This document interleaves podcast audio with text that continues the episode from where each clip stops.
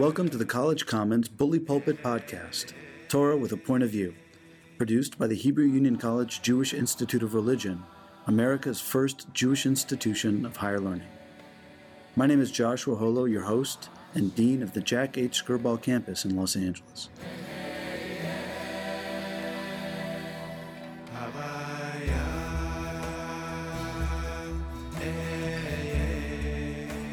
It's my great pleasure to welcome Rabbi Andrew Hahn, who is professionally known as the Kirtan Rabbi. Rabbi Hahn holds a PhD in Jewish thought from the Jewish Theological Seminary, and he received his rabbinic ordination from us at the Hebrew Union College Jewish Institute of Religion back in 2003 on our New York campus. And he's perhaps best known for weaving traditional Jewish liturgy and musical modes into this increasingly popular mode of chanting from India, which is based in call and response and called kirtan, hence his name as the Kirtan Rabbi. He's currently in residence at CLAL, which is the National Jewish Center for Learning and Leadership, where he recently kicked off a not for profit project called the Kirtan Rabbi Prayer Initiative. Rabbi Hahn, thank you so much for joining us here on the Bully Pulpit.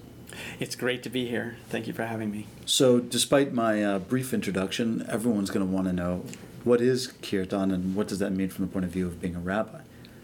So, Kirtan is a, for want of a better term, a technology that comes originally out of India and out of um, Hinduism, and usually it's done in Sanskrit, and it's based in what we call continual call and response chanting.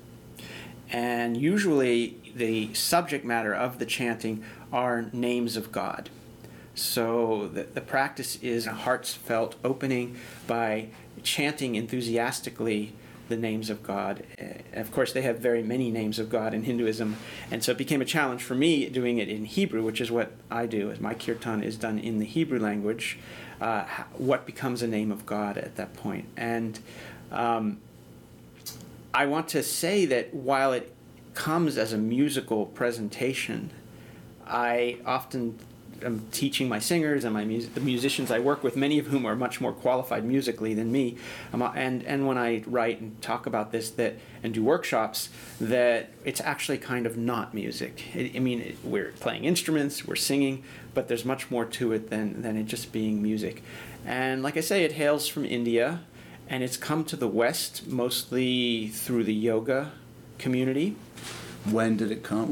Are we talking like a 1980s thing or? Uh, well, there were a certain number of people who mid 60s, late 60s, they were seekers. And I think this is very much a post Shoah, post mm-hmm. phenomenon where people, Jewish people who were seekers, were, were not finding it. Things had become pretty stale for them in the traditional. I mean, I grew up with this in the traditional Reform and conservative and perhaps even Orthodox uh, religious practices where things have become a little stale. I think so. In the mid '60s, late '60s, a certain a kind of a group of people started to go to India and encounter um, various gurus and teachings in yoga there. And uh, humorously, the, the probably the best known one is Ram Dass who wrote the book Be Here Now, which was a big hit in the in the I guess late '60s, early '70s. I'm not sure quite when that was published, and and other and other well-known figures who today are, are dominating the scene, such as Krishna Das, many others, and most of them, which Ram Dass coined this phrase. Most of them were, as, he put it humorously, were Jewish on their parents' side.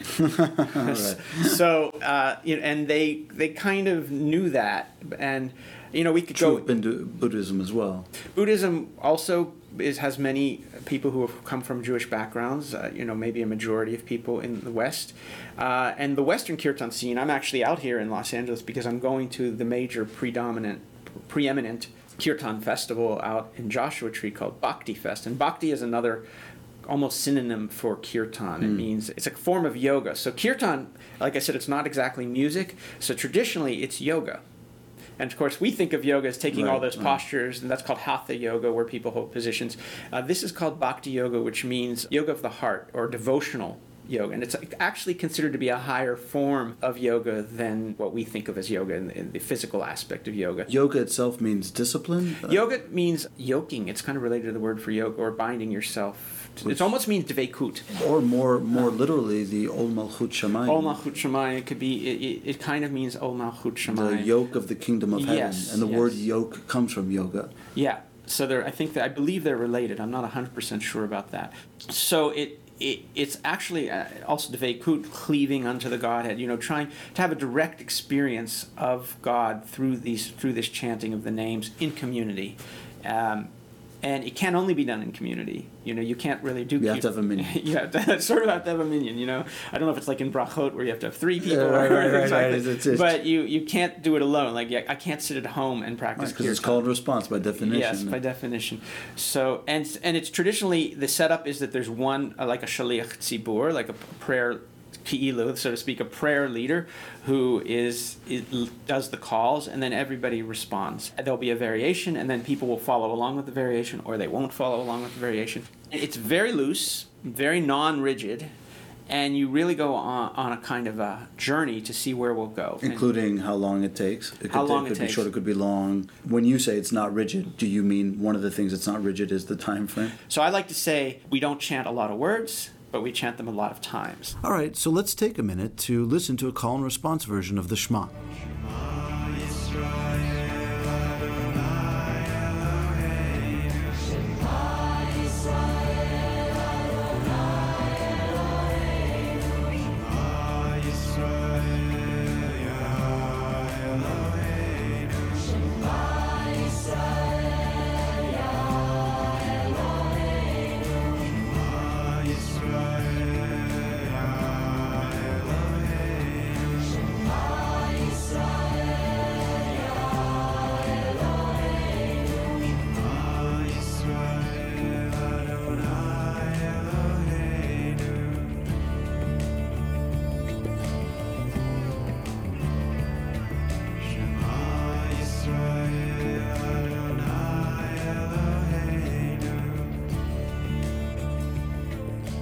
So I want to talk a little bit about the sociology of Jewish spirituality, and you began to speak about that a little bit about the second half of the 20th century. All indications are that Jews, uh, mainstream Jews in the United States at least, felt a lack that they were seekers because they needed to seek in the first place. Something was missing. But I want to go back, since you are a, a scholar of Jewish thought as well. Just think a little bit out loud with me about some of the structural, the potential structural impediments in Judaism long predating the 20th century that keep explicit expressions of spirituality at bay a bit. Okay. Well, first of all, I would would fain say that Judaism, traditional Judaism, I'm talking about before ref- before the Reform movement. You know, back So when before the know, 19th century. before the 19th century, uh, mid 1700s, you know, that that I think it had a lot, always has had, and st- and has always continued to have in some quarters, very very powerful spiritual energy. It, it was always there. Of course, we didn't have the choice back then. You didn't sort of say, well, I think I'll take a little bit of Buddhism here and a little bit of Hinduism here and put my own smorgasbord together. Uh, we didn't, you know, you were either you, you were in a community and there was You was were no- bound by your community. You were bound, so yeah. so it was found in there, and I but, think but it wasn't mainstream probably as far as we can tell it was these these very passionate expressions of, of spirituality in judaism seem to have been relegated to if not the margins of the minority in the 19th century, when Wissenschaft des Judentums, when, when the scientific study of Judaism emerged, and we were trying, Jews meaning, we were trying to show the society around us that Judaism was a rational religion. You know, we were living in Germany. We wanted to show that this wasn't a bunch of folk ways and superstitions, but that we also, that was a reaction to movements in, in, in Germany and elsewhere toward Christianity, trying to show that, that, that the that you know Hegel and that the that the acme of consciousness was this rational God, and that Christianity naturally led out of, and therefore superseded Judaism and other uh, previous it- to be the rational religion. So we, in turn, uh, meaning Jewish thinkers, in turn in the in the 19th century and afterward, started to say, no, no, no, no, we're going to show you too how ours is a religion of rationality, and that was necessary at the time and, and a good step.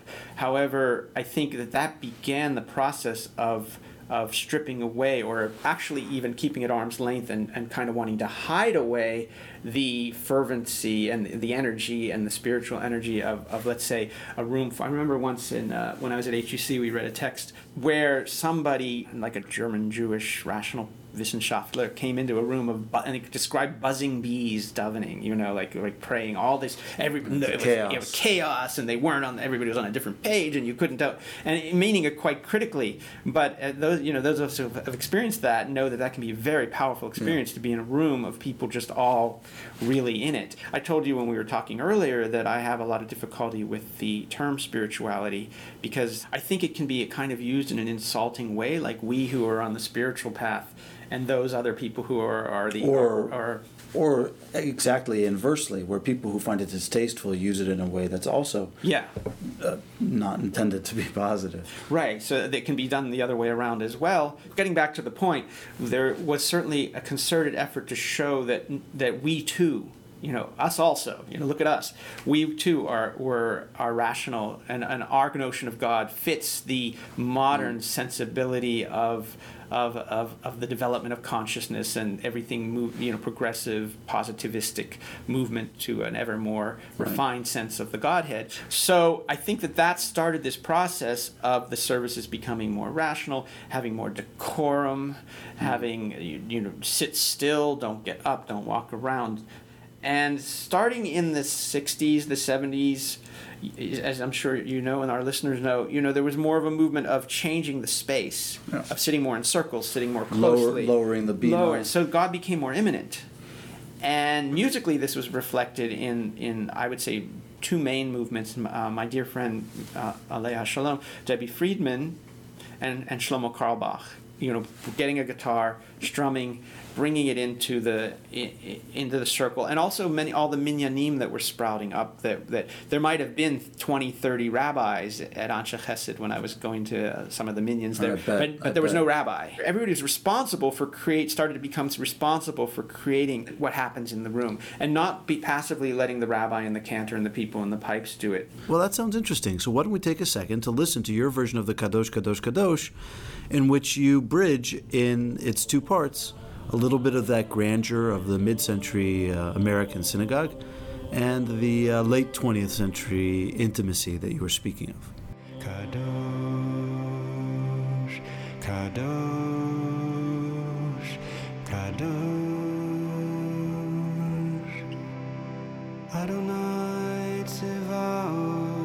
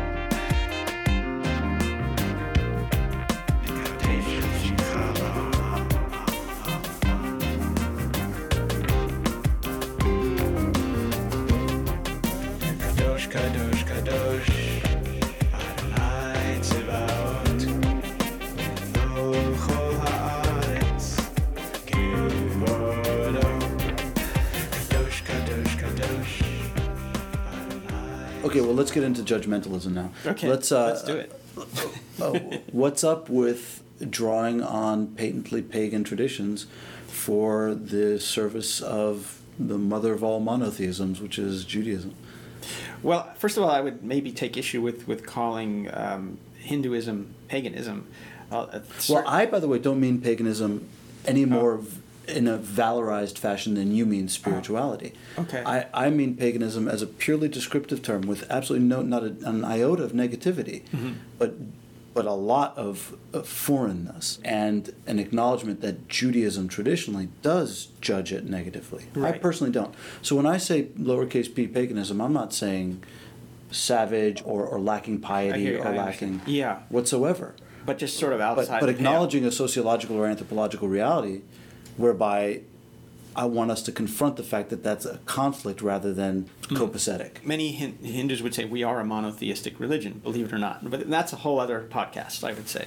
So, but yes, my understanding is that Hinduism is it has a wide variety, including atheism, monotheism, polytheism, dualism, and all kinds of stuff in between. Non-dualism, all right, of it. Yes. Exactly. From the beginning, I've been very conscious about what I'm taking is a technology from them I've gone to a number of a large number of kirtans in Sanskrit, and I saw how people were able to do what I call direct connect, like you know something that that's something else that was kind of lost mm-hmm. in the mm-hmm. movements of the of the Wissenschaft of the scientific right. and that, the and the rationalism. That intimacy. Yeah. Are you mediated? The question is, can yeah. you have direct access? Can the can the lowliest of the lowly have direct access to God. To, to God, or is there should there be a mediation through the teachers, through the rabbis, through the tzaddik, through the uh, so so? But I would go to these kirtans and watch that people, for reasons maybe we wouldn't quite understand, were able to just in their heart space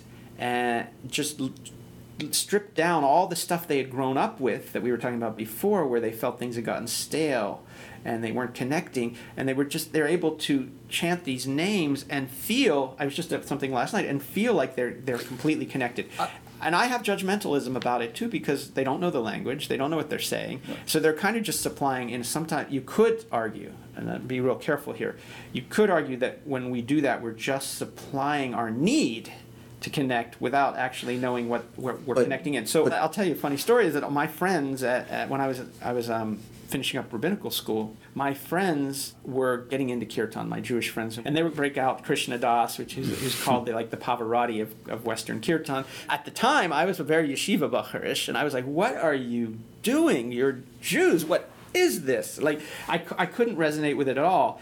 And later, I was having a lot of trouble with with work and things, and I sort of needed something. And so I listened to the CD that my friend had given me much later than she gave it to me, and I went, "Wow, this makes me feel happy."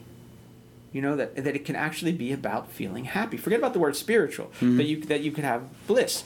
And I immediately said to myself, "Wow, this would work really well with Hebrew." So it wasn't about like taking Hinduism or any. It was like this would the Hebrew language is primed for this practice as a language. Like I like to call yeah, myself a lingua zionist. Like yeah, I like yeah. to call myself a lingua zionist. Like I love Hebrew. A Hebrew nationalist. Right. I'm a Hebrew nationalist.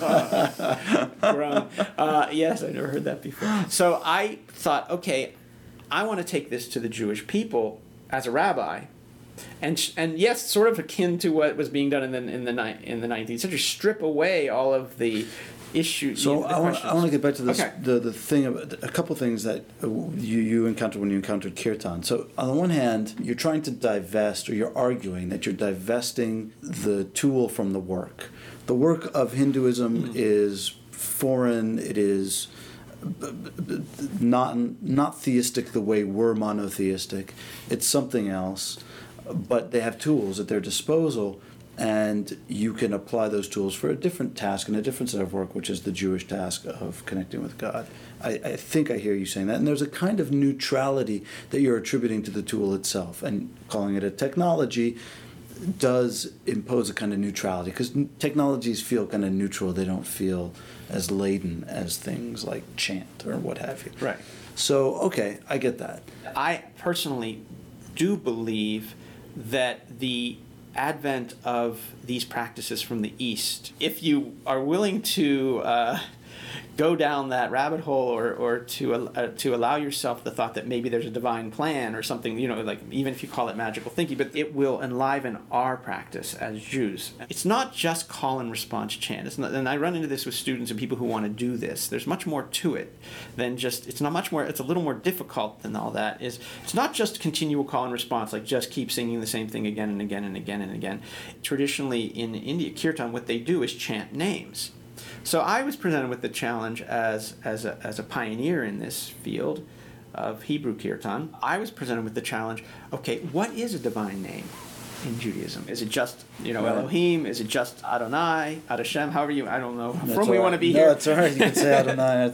you know, uh, Adashem. You know, however you want to put it. But we don't have a whole lot of names. You know, we have you know Adonai Tzvaot. We have we have names. We have but, var- we have variants and we have names. So, yeah. but I thought, okay, I also want to see if rather than just take phrases which I've done, you know, I just did a chant, uh, Shiviti chant, Shiviti Hashem Lenegdi Tamid. You know, just take phrases that are nice and make them into kirtan.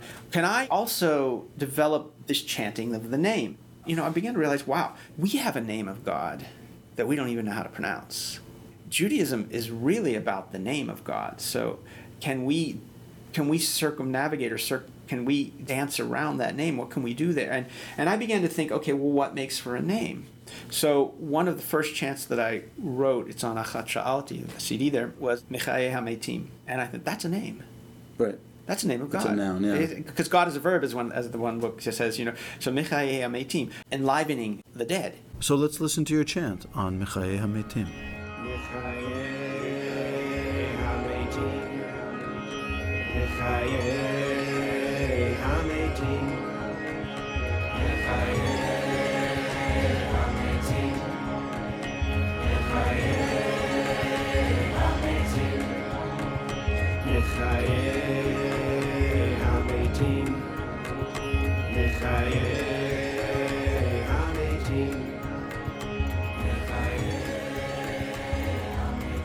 You could argue, and I often teach this when I do the chant, because I give kavanot and explanations of the chants, uh, is you could say that's God's essential activity. You know, without the divine force, all of this, and I'm picking up my arm and showing my flesh, you know, all of this would be dead.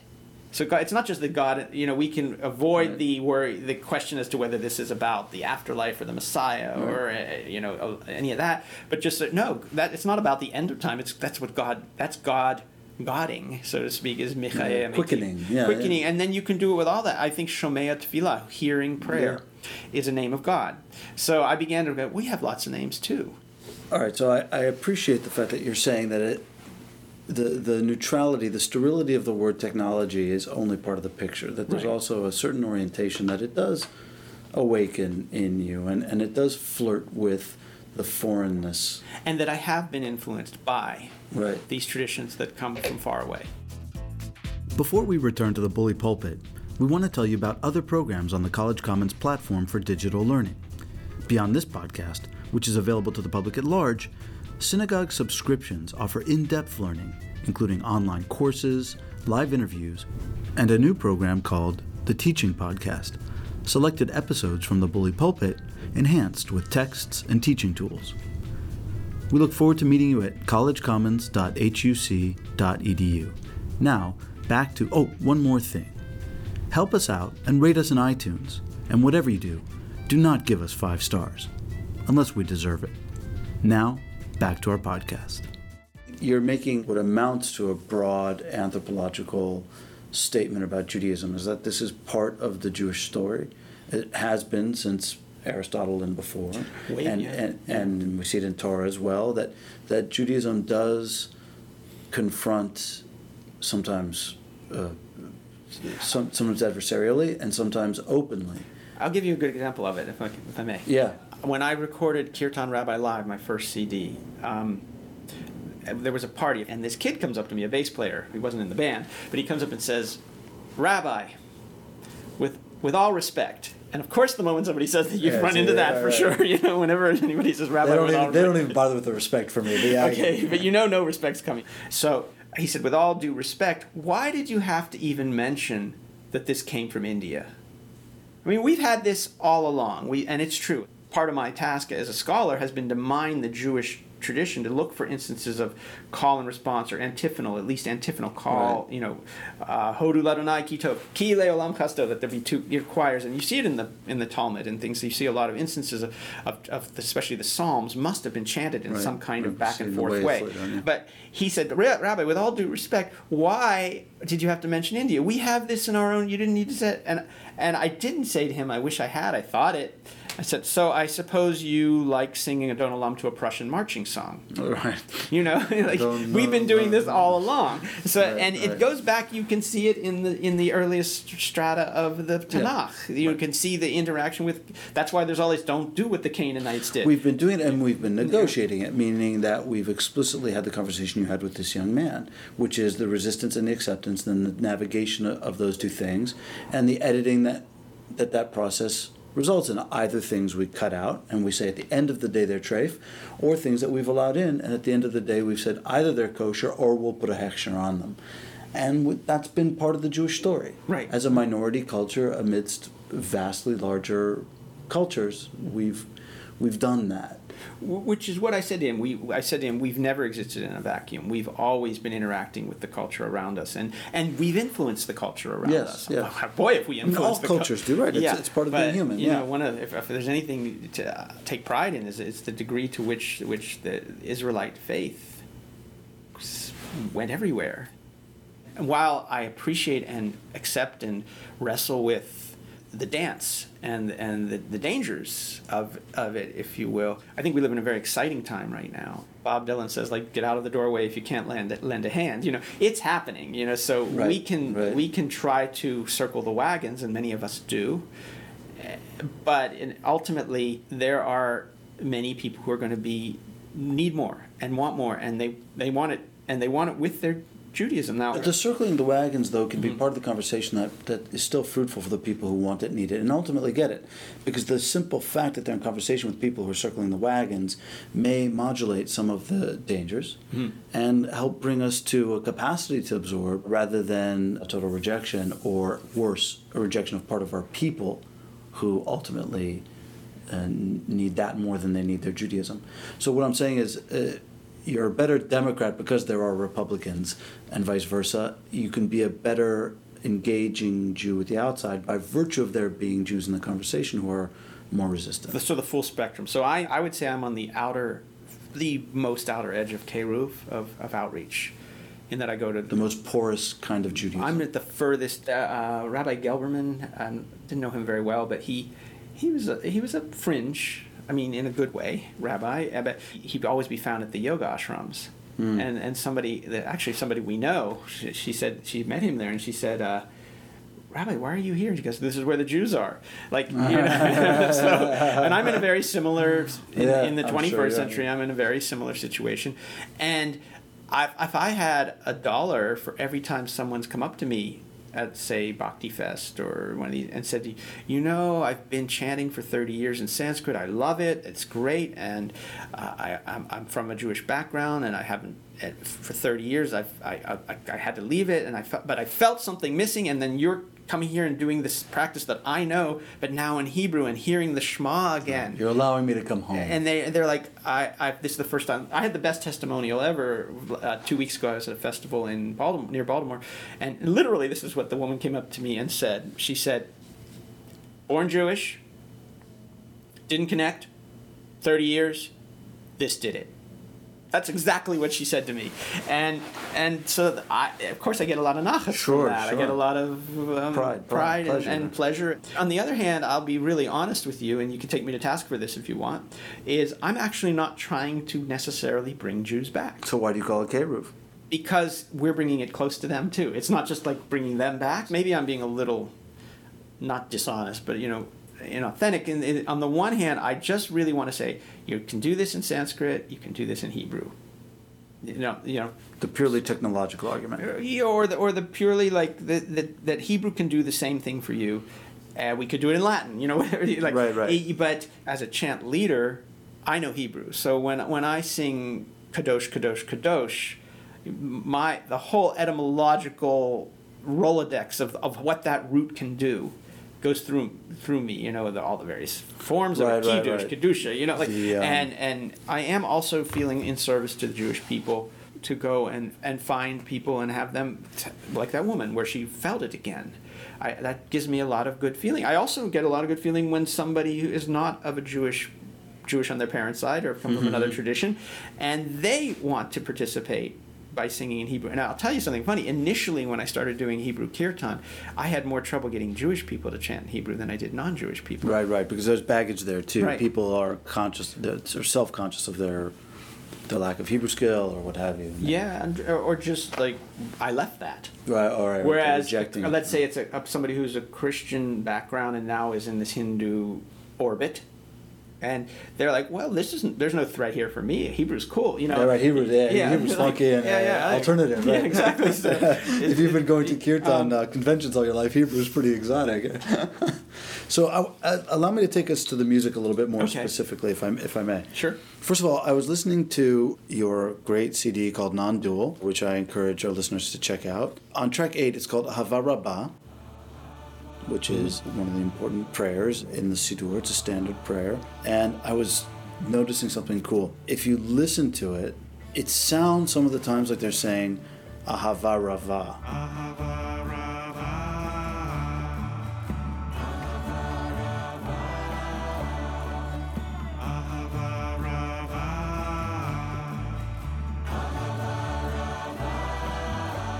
There's a sibilation or something's going on with the singers. I'm sure it's probably just some kind of vibrational thing. But I was thinking, isn't that cool? Because if you make ahava rava into a verb, it becomes the the, the love is growing.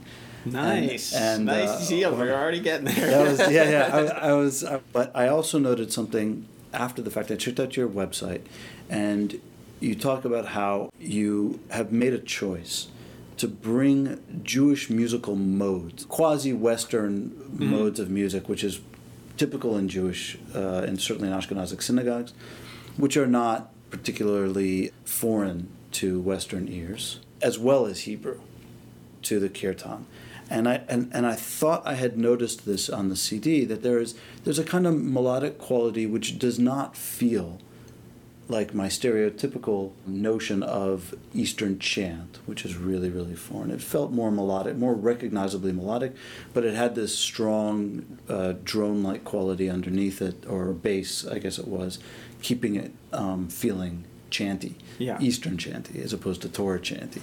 Am I hearing you right? Yes, I think you are. I mean, this particular album, Non-Dual, which is the most recent one, it is the is the most Western like that. It's guitar based. I'm not playing the Indian instrument, the harmonium, which is a mm. very drony sound. You'll mm. see it on the other two CDs. I decided very early on that I wasn't merely going to take a Hebrew phrase and slap an Indian melody on it.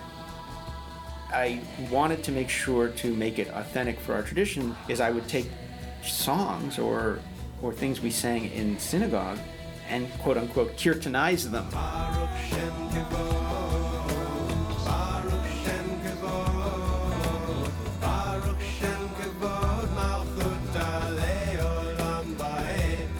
Et Hashem b'simcha, like serve the serve Yah, serve the Lord with joy. You know, Yivdu Hashem b'simcha. Then I made it into a kirtan. That was the first thing I did. Was I didn't invent my own things. I took the things I knew and made them into a kirtan. There's several examples of that kind of thing. Ozi v'Zimrat Yah. I took Rabbi Shefa Gold's tune as I had heard, as I had learned it, a mm-hmm. little different. That. So I took that and made it into a kirtan. Some of the tunes, especially on the live album, Yah Ribon Olam, is I heard on. When so- you went to India. so I never went to India personally, which people find shocking. Alright. But I I decided, okay, I've been hearing all these Western kirtan artists, and I'm getting a lot. I got a lot out of it. I'm very grateful, uh, but changed my life. But I want to see what what kirtan is like in India. So I started to go really listening to kirtan from India, and it, which is a whole different Megillah, and it affected me also not just the jewish modalities but it started affecting me okay this is interesting and musically it's interesting a little more difficult you know a little bit Right. less familiar they, to us They have a different microtones and yeah, I, I mean, I'm, I would like to be able to do that. It's very difficult, and I thought this would work really well with Hebrew. That the, the, the you know the way the Hebrew language changes depending whether there's an u or a vet Right, before right. you know whether uh, the shva, you know how the uh, grammatically the Hebrew is meant to be sung and this modalities work. Now, the you know the one thing we haven't talked about, I'll anticipate possible question, is what do you do about matbeya? The layout of, of the prayer, Like the of yeah, the siddur, of, like of the of required service. structure. It's kevan kavana. Yeah, it's it's kev- fixed, yeah, exactly. fixed, fixed prayer uh, structure versus spontaneous, um, heartfelt expressions of. Very much. That's exactly it. And yet, so you're in this situation where you you are there's a certain prayer order that's supposed to be fulfilled, and people can do it by rote, or with a lot of feeling, but it, and fast, and or or how if if you want to take the space to do this meditative practice, this kirtan practice, then you're something's got to you can't do everything. You can't do unless your service So is going I- to be five hours long. Which is, I, I completely get the why this um, heightens the it focuses the mind on kevan kavana and figuring out that balance and interaction. But uh, can I pick up on another theme which is also central to the kirtan and, and its musical componentry, which is it has to be done in community because it's built to be a call and response. So you need to have at least two parties who are calling and responding. What are the biggest challenges for you from a production point of view? Meaning, you come into a synagogue, you, you have to fit into a context, you have to in, do this thing which is participatory but also has is led by you. What do you find is the hardest thing to get to work? What do you find people resist most, or what do you find people misunderstand most readily? What what are the challenges? Yeah, uh, that's a good, really good question of what the challenges are. You know, there's been some that have been more difficult than others. Uh, I'm. This is not a plug. I'm extremely grateful for the training I received at, at Hebrew Union College, Jewish Institute of Religion. And if it were a plug, we'd accept it. Be okay, fine. because I was at Jewish Theological Seminary where I had done a PhD, and everybody said to me, "Why did you go to H? Why didn't you just do your rabbinical degree?" There, there were a couple of reasons, but one of them was I knew I was going to be trained in a certain way at HUC.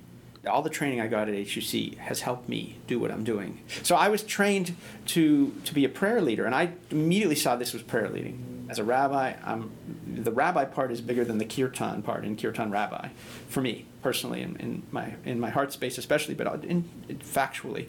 And so when I first started to go to kirtans to learn to watch, I would put myself in a situation, and I would watch these people who were leading the kirtans as if uh, the way I was trained at, HUC to watch service leaders and say, I like that, I don't like that, that worked, that didn't work. Uh, oh, I- that's something I've never saw before.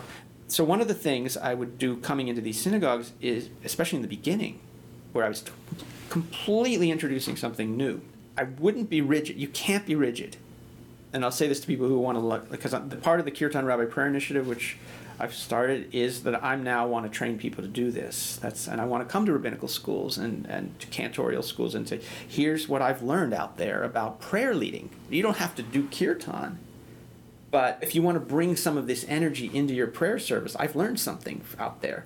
And that's when the conservative rabbi wrote me and said, Listen, I'm stuck with matbeh, I'm stuck with this structure. How can I make my services more meditative, even though I still have to go through X, Y, and Z to get through the service? I don't want to just be a timekeeper. I, get, I get a lot of discussions like this, and we're going to do something about that with the Kirtan Rabbi Prayer Initiative. But I, so I'll go into a situation and I'll look at, and I I have to feel the room, I, and I have to have many game plans, and I have to be ready to let go of any of my preconceived notions of like this is what we're going to do tonight. So there'll be a long prayer sh- chant sheet that I'll hand out with many chants on them, and I'm, I know my singers will sometimes say, "Rabbi, are we going to do all these chants?" And I always answer, "If it's a bad kirtan, we will." You know, a good kirtan we might do three. You know, but I have to watch. Greatest lesson I learned at HUC, I remember it was in many classes, is always begin where people are. Mm. Right. So I'm not going to come and impose a practice on people. I have to see who who they are, where they are, and luckily, I you know I come from a strong reform and conservative background, so I kind of have a sense of of the possibilities. But then I also have to be ready to experience something completely new in the room, and and just and to assess what's going on, and if need be, jettison the plan. And it requires a lot of faith in yourself. That, and that comes from my Tai Chi practice, I think, that just knowing that I can feel what's going on in the room and, and make uh, the judgment. Like, I would, one of the, I haven't done it for a couple years now, but I used to when I would, say, go to a synagogue in, in a suburb, and I'd say, you know, a lot of people say you can't sing, you know, you're not a good singer. but I'm a rabbi and I want to boost you. I want to, you know, I want to be supportive, and so I'm, I'm just going to be like a rabbi helping. I'm going to say, you know, you're right. You can't sing. You're not a good singer. And everybody would laugh. And I said, but you can chant. Right. So you kind of make the point of whatever happens here is good. There's no wrong. Give us a technical definition of the difference, or at least a specific definition of the difference. Well, because I mentioned earlier that I, that we're kind of not doing music. It's music, but yet not music. It's singing, but yet not singing. Sometimes I'll have the most excellent singers and great musicians, but they're so identified with being uh, singers, Right, you know, musicians, and right, musicians that I have to, even though they're way better than me, I have to coach them and to detune them. I don't mean detune in the musical sense, but more like a, a knife that's too sharp. To, to you know, like you need to back Mm-hmm. Re- off Reattune them. reattune them. Thank you. That's a bit better if I use that from now on. Uh, reattune them that that this is you know for all your musical abilities, the only thing that matters is that we're trying to get them to participate. That the and I never use the word audience. Right, right, right. Right, Congregation. right. congregation, exactly. Kahila, kahal. And if you have to stop playing, because musicians like to play and always are like, "What can I do? What do I add? What do I do?" I'm always having to say, "No, do less." If you feel at any point that by stopping what, everything, you're going to help them, then stop. We need to kind of disappear. And I always felt that as a rabbi leading services, that the best services were the ones where I was a disappearing point. So chanting versus singing is it's There's no key. there's not exactly a key, and there's speech in chant. Hmm. I've learned the most about how to chant kirtan from leyning. Uh, well, right. And, and by the way, we make the same distinction when we force our rabbinical students who are not cantorial students to learn Torah trope and to practice it.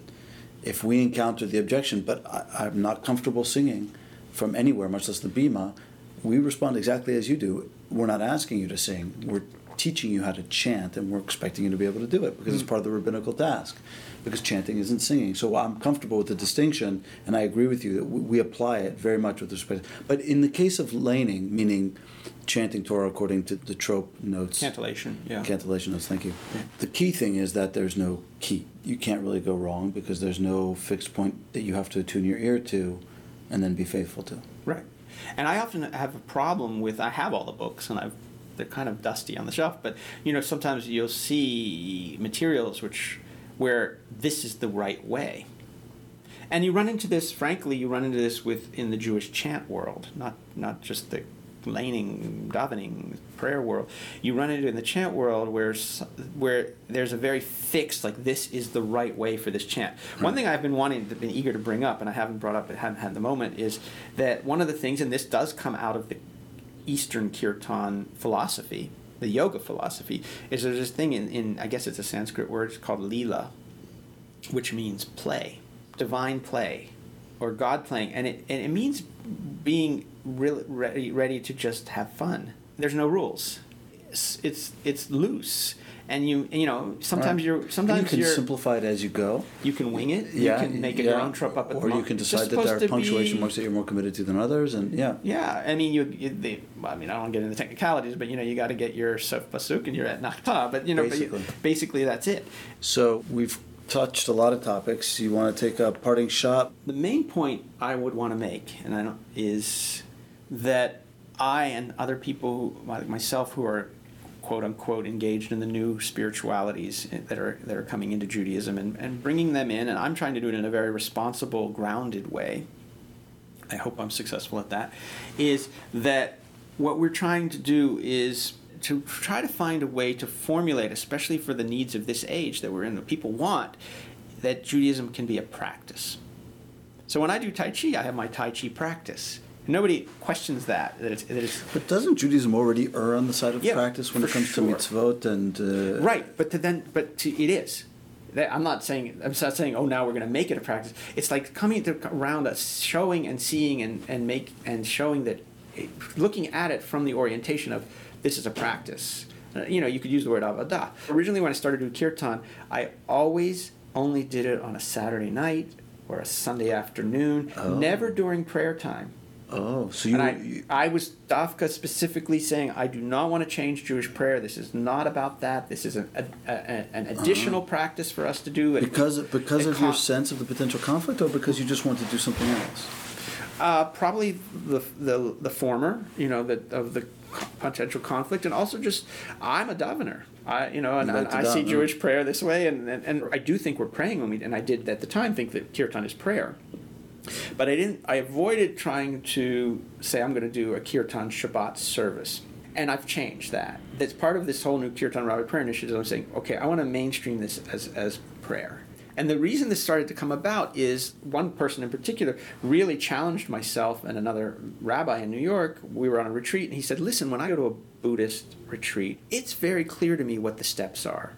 You do this, this, and this, and you will get this, you know, ultimately enlightenment if you want. But I know that this is a practice, and that if I do the practice, like if I do my Tai Chi an hour every day, I know what I'm going to get. And he was challenging us, and I totally got it. He said, I'm not getting that from Judaism it's not being presented to me as as a practice that I know, and it is. So I agree with what you said before. It's, I'm not saying oh Judaism has not been a practice now we're going to make it into one. It always has been. It's always had spirituality. It's always had. Uh, great energy. I, I often said I don't really want to be a kirtan rabbi. I want to be the having a practice rabbi. No, right. You know. I should get that website, having a practice. Having a practice rabbi.com. because we see it as if I do this, I'm going to feel better. If I do this, I'm I'm developing something, uh, as opposed to I'm just going because I should or I'm supposed to or that's what my mm. grandmother did or all that kind of thing. You know, so that, that's my main mission. I want people to have this in their tool chest. I starting to see my mission as I move on now uh, that I want to train and, and see and see this integrated into the Jewish practices and as be part of the Jewish world. Well, thanks for sharing that with us and the great conversation. And I welcome all of our listeners to check out kirtanrabbi.com. And I look forward to future conversations. Thank you. Really a pleasure. You've been listening to the College Commons Bully Pulpit podcast, produced by the Hebrew Union College Jewish Institute of Religion. We hope you enjoyed this podcast, and please join us again at collegecommons.huc.edu.